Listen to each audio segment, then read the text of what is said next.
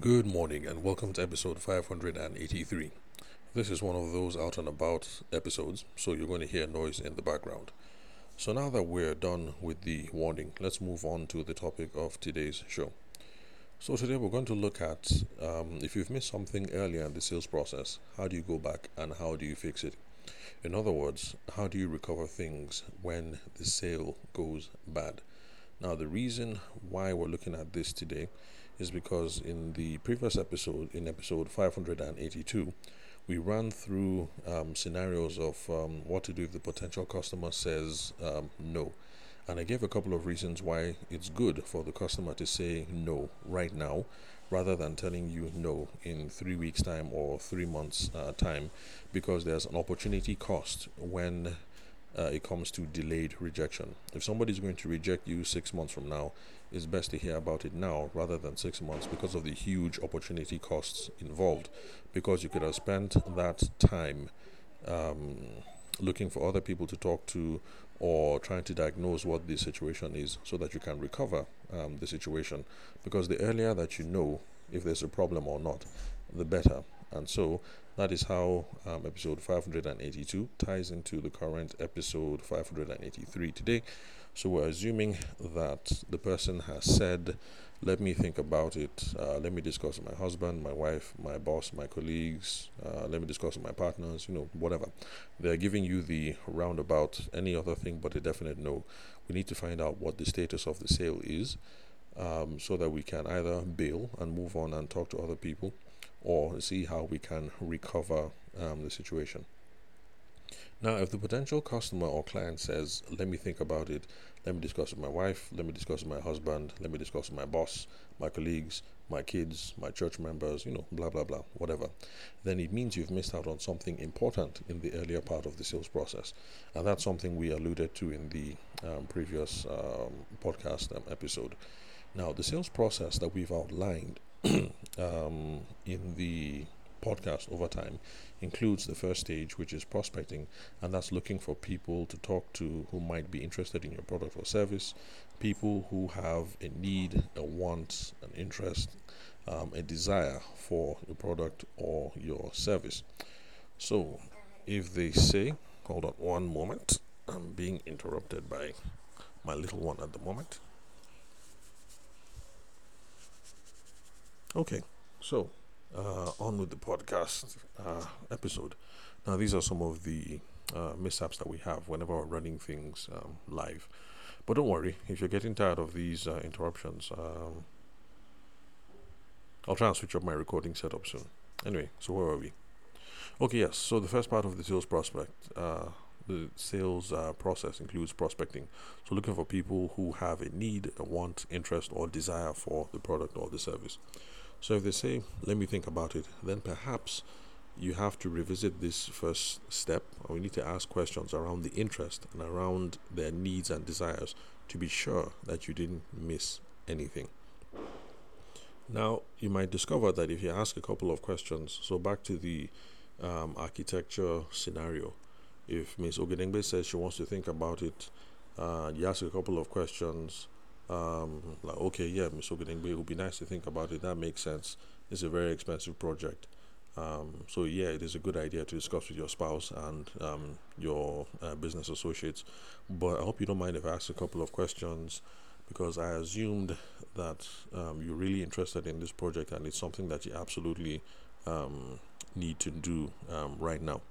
So, from having those sorts of uh, conversations, you might find out that for Ms. Ogedengbe, the solution, the the building for the poultry, and um, you know the building for the poultry and the houses that you're going to put on sections of the farm.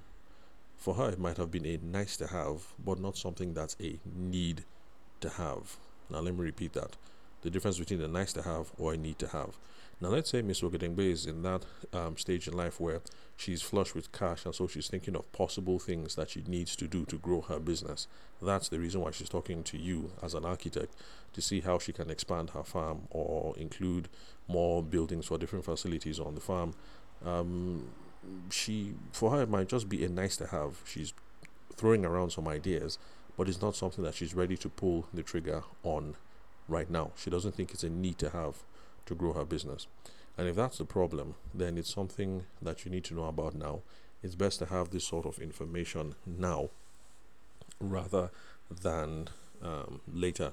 And as you can see in this case, if for her the solution is a nice to have, then you really can't press her to go on and engage you as the architect and engage uh, the rest of your team, your foreman, and everybody else to get this um, building uh, going and um, to get the whole project going. Again, I'd like to apologize to architects listening to this podcast. I'm just freestyling here. So I know that architects are responsible for the design of the project. I'm also assuming that in the Nigerian context, that maybe um, architects also have a role in you know selecting the foreman and getting the project um, up and running. But if that's not the case, then um, forgive me, those of you who are architects listening to this podcast. But I'm just trying to freestyle with examples to explain, uh, just to try and flesh things out. Okay, okay. Sorry, one moment. My second son has come. How are you? I'm fine. Okay, good. Good morning. How are you? Hi. Let me finish this recording. Okay, yeah, where was I? Uh-huh, so those are the the wonders and the beauties of uh, recording live. Okay, so um, okay, the architecture example. What was I with architecture example? Okay, so the architecture example, Miss Ogedengbe, nice to have, uh, need to have. So it's best to know these sorts of things now. So in this situation, if you ask all the right questions, you flesh it out that oh no, she was just considering things to do, but it's not as if she has to um ha- she, uh, she has to build uh this extension or this factory or this uh, poultry or this um, whatever. Um, it's just something she's considering for the future. Then at least now you know. We don't have to get into that weird phase of where you're following up every single week or every single month trying to get a decision from her when really this was a nice to have but was not a need to have. Now that you have this information, it gives you time to go and look for other people who have more pressing needs. Uh, you can get referrals from Madame Ogedengbe for her friends or family members who have um, residential or maybe business housing projects that uh, need to be initiated um, right now. Or you could also keep Madame Ogedengbe in the loop by using nurturing tactics and relationship building tactics so that when the time comes and she's ready to pull the trigger, and uh, she now thinks that uh, she actually needs to get uh, this uh, poultry going or this part of the factory going or whatever um, now that it's a pressing need, you'll be top of mind and uh, she'll just whip up her phone and you're going to be the architect that she's um, going to call. So those are options that you could um, do in this case, and that's why it's really important to be able to press in to figure out the real reason whenever people come up with um, these objections. Like, uh, let me think about it. Let me discuss my wife. Let me discuss my colleagues. Uh, blah blah blah. Now, what happens if you've had the conversation with Miss uh, with Madame Ogedengbe, and it becomes clear that she has a pressing need, and that in fact she wants that part of the factory or that part of the farm, or she wants that building to go up within the next six months, but she's still um, uh, hitting you up with that. Let me think about it. Let me discuss with other um, people. So we're going to explore more of those scenarios now in future episodes. Uh, just remember the thought process that we're going through. Um, that if we miss something and we get these sorts of uh, answers, let me think about it, let me discuss with my wife, other kinds of um, objections, it means that we've missed something. And so we have to go back in the sales process, ask questions, diagnose, and try and figure out where it is that we um, made, uh, where we may have left off something that was important. So in this episode, we've dealt with.